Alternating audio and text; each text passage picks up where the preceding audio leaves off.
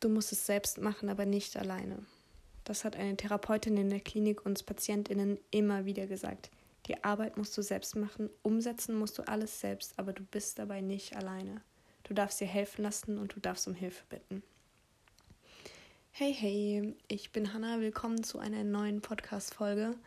Diesmal zu einem Thema, mit dem ich auch immer wieder zu kämpfen habe, nämlich aktiv um Hilfe zu bitten. Weil früher habe ich es ganz oft so gemacht und mache es oft auch immer noch so, dass ich nicht direkt um Hilfe bitte, sondern dass ich irgendwie versuche, also dass ich unbewusst versuche, Hilfesignale auszusenden. Also vor allem über meine Körperhaltung, wenn die halt so ganz klein und zusammengesunken ist und ich nur noch traurig durch die Gegend schlurfe oder ich mich eigentlich auch komplett zurückziehe, ich mich nicht wirklich an Gesprächen beteilige, ich eigentlich nicht wirklich anwesend bin, selbst wenn ich anwesend bin. Das ist bei mir ganz oft einfach ein Zeichen, dass es mir nicht gut geht und ja, anstatt aktiv um Hilfe zu bitten, warte ich immer noch viel zu oft darauf, dass das jemand bemerkt und anspricht, weil es mir immer noch einfach super schwer fällt zu sagen, mir geht es nicht gut, ich brauche Hilfe. Und dabei ist Hilfe von außen oft unheimlich wichtig, weil natürlich ist es gut, wenn wir uns auch selbst regulieren können, wenn wir auch selbst versuchen können, also in meinem Fall ist es so, ich versuche gerade zu lernen, nicht immer jemanden von außen zu brauchen, der mir Rückversicherung gibt, weil Rückversicherung gibt mir quasi schnell Beruhigung. Wenn mir jemand sagt, okay, Hannah, es ist alles okay, dann kommt da bei mir schnell Beruhigung. Aber es ist halt nicht nachhaltig, weil dann brauche ich sofort, wenn das Nächste mich verunsichert, auch wieder Rückversicherung von außen. Und das versuche ich gerade eben zu lernen, mir da auch selbst mehr Rückversicherung zu geben, mir selbst mehr Stabilität zu geben. Aber gleichzeitig darf man auch wirklich nicht vergessen, dass wir Menschen soziale Wesen sind. Ein Therapeut in der Klinik, der hatte so ein paar krasse Sprüche drauf, aber ein Spruch, den er immer wieder gesagt hat, war, der Mensch ist des Menschen beste Medizin. Also, und was er damit halt ausdrücken wollte, war, wir brauchen andere Menschen, um glücklich zu sein, um gesund zu werden, um zu lernen, uns selbst zu regulieren. Dazu möchte ich kurz was erklären zu der Therapieform Somatic Experiencing. Das habe ich in Berlin eine Weile lang gemacht und meine Bezugstherapeutin in der Klinik hat das auch so ein bisschen mit mir gemacht. Ich habe leider nicht genug Erfahrung damit, dass ich da wirklich viel zu sagen könnte, aber da geht es eben ganz viel, dass auch das, was in unserem Nervensystem steckt, was wir für traumatische Erlebnisse, also jetzt egal ob Schocktrauma oder vor allem geht es bei Somatic Experiencing, soweit ich weiß, auch um Entwicklungstraumata, dass man die eben, also die stecken sozusagen in unserem Nervensystem fest und deshalb reagiert unser Körper auch immer wieder gleich auf bestimmte Situationen, die uns an was Altes erinnern und uns Angst machen. Und deshalb ist es unheimlich wichtig, das ist die Somatic Experiencing Idee, sage ich mal. Und das kann ich auch total gut nachvollziehen, dass man eben einen anderen Menschen hat oder dass man einen anderen Menschen braucht, manchmal, um sich zu regulieren, weil das Nervensystem sich dann dem Nervensystem von dem anderen Menschen angleicht, wenn der andere Mensch eben beruhigter ist und sagen kann, okay, es ist alles sicher, es ist alles gut, im Hier und Jetzt ist alles gut, dass dann auch das eigene Nervensystem darauf besser anspringen kann und da besser mitgehen kann, als wenn ich versuche, während ich in einem Angstzustand irgendeiner Form, ist jetzt egal wie genau, wenn ich in irgendeinem Angstzustand eben drinstecke, ist es viel schwieriger, mir selbst zu sagen, okay, es ist alles gut, ich bin nicht in Gefahr, in meinem Fall, ich werde nicht verlassen, es ist alles okay, ich bin genau richtig. Und das ist eben leichter, wenn eine andere Person mitregulieren kann, sozusagen. So, jetzt wieder zurück vom Exkurs zu Somatic Experiencing. Ich bin jetzt seit 2 Jahren in Therapie, so ein bisschen mehr.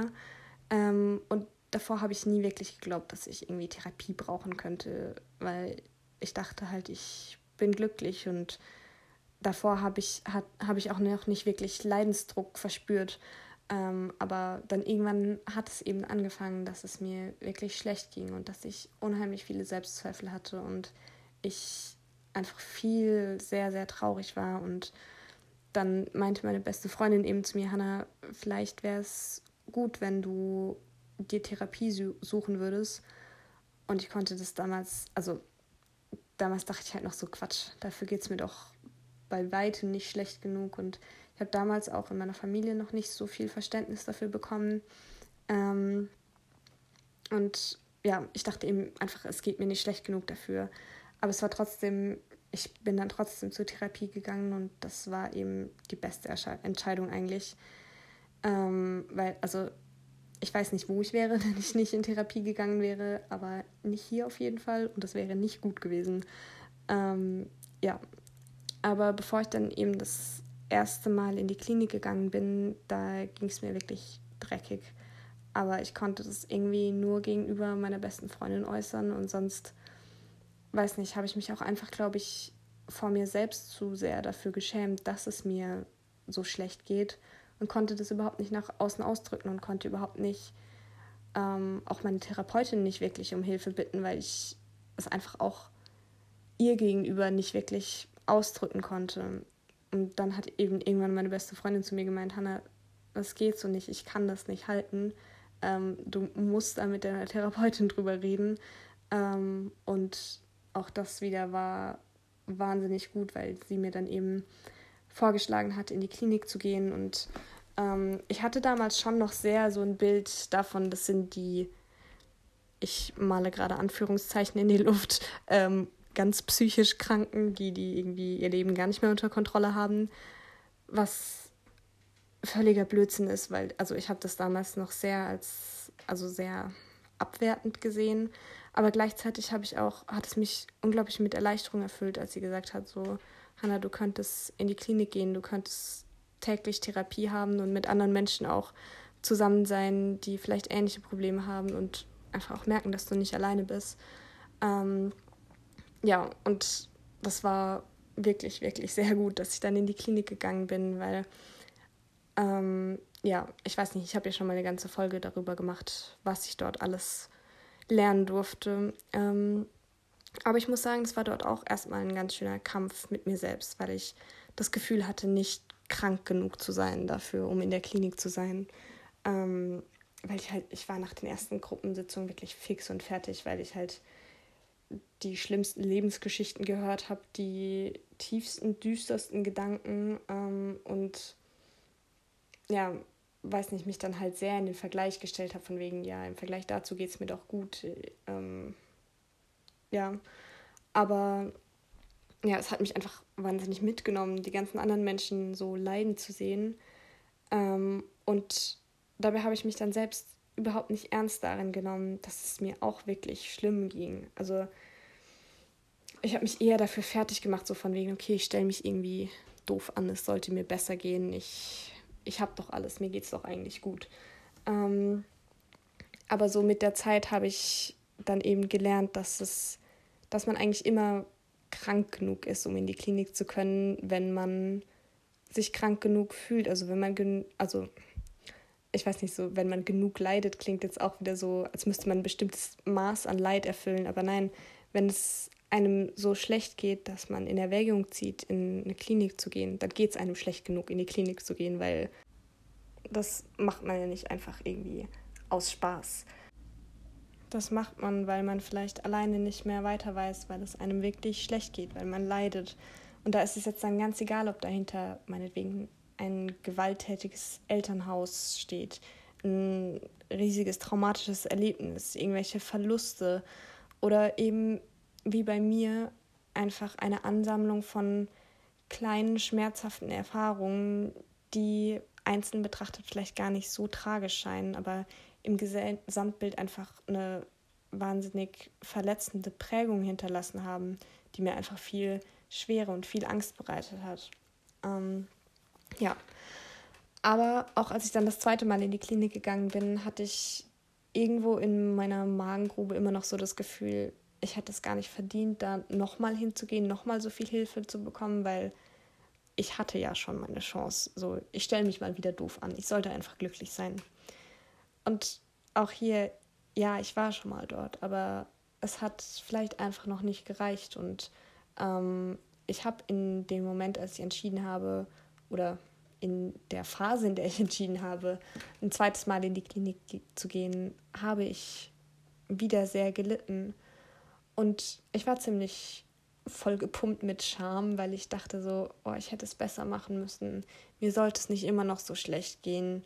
Aber es ging es eben und das ist auch okay.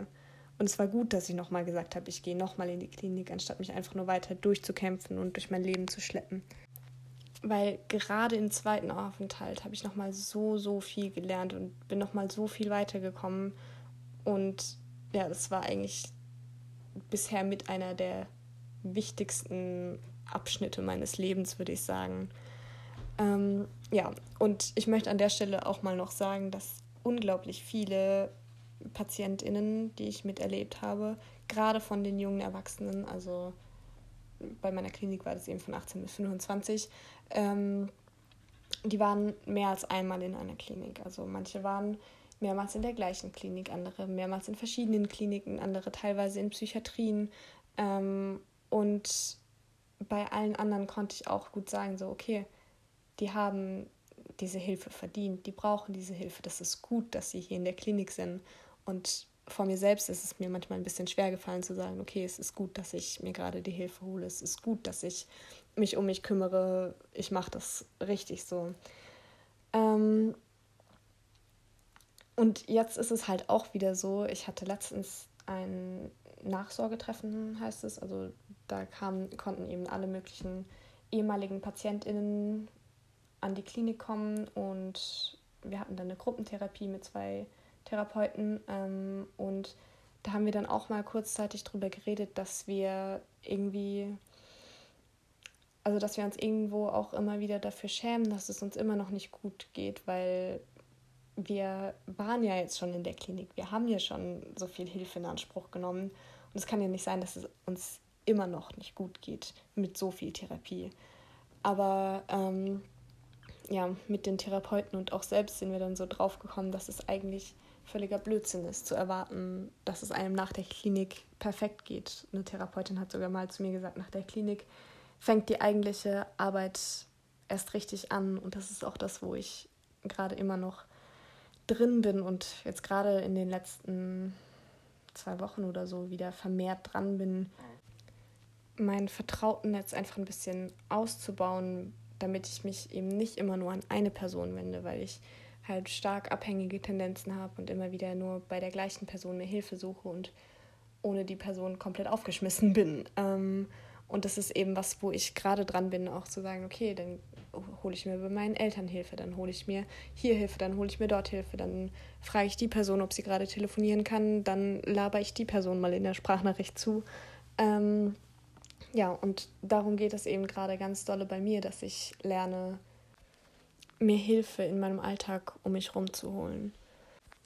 Und das ist halt was irgendwie in unserer Gesellschaft oder so wie ich es zumindest kenne, was ist, was nicht selbstverständlich ist. Also ganz viele, meine MitpatientInnen in der Klinik zum Beispiel, haben gesagt, sie haben zum Beispiel bei ihrer Arbeit nur ihrem Chef gesagt, wo sie sind, sonst hieß es halt eher so, ja, sie sind in Reha, ja, sie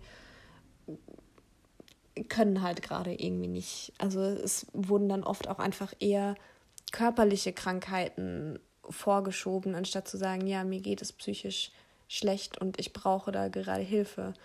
Und das ist was halt einfach auch noch so in unserer Gesellschaft total schambesetzt ist. Ich weiß gar nicht warum, aber irgendwie konnte ich das relativ offen kommunizieren. Also als ich das erste Mal in die Klinik gegangen bin, war ich ja noch in der Schule und habe dann eben auch einem Lehrer eben davon erzählt und weiß nicht, ich habe den engsten Freundinnen habe ich eben auch davon erzählt, dass ich jetzt in die Klinik gehe und habe denen aber auch gesagt, so wenn die anderen Klassenkameraden fragen, ja, dann sagt ihnen halt, dass ich in der Klinik bin. So, da ist ja eigentlich nichts Schlimmes dran. Und irgendwie war es für mich von Anfang an eigentlich okay zu sagen, ja, ich muss in die Klinik, ich brauche Hilfe. Und das wünsche ich mir, dass es eigentlich normaler ist, dass es für einen okay ist, zu sagen, dass man Hilfe benötigt. Weil, was ich eigentlich mit dieser ganzen Folge hauptsächlich ausdrücken will, ist, dass es okay ist, sich Hilfe zu holen. Und dass es auch wichtig ist, sich Hilfe zu holen. Und um das vielleicht auch nochmal zu verdeutlichen, wie gut es tun kann, Hilfe zu haben, lese ich jetzt gleich mal noch einen Text vor, den ich geschrieben habe, kurz nachdem ich das zweite Mal aus der Klinik entlassen wurde, über so meine Zeit in der Klinik, wo ich einfach, also ich finde, dieser Text verbildlicht für mich total schön, wie gut es tun kann, Hilfe zu bekommen, verstanden zu werden und auch mit Menschen, denen es ähnlich geht, zusammen zu sein.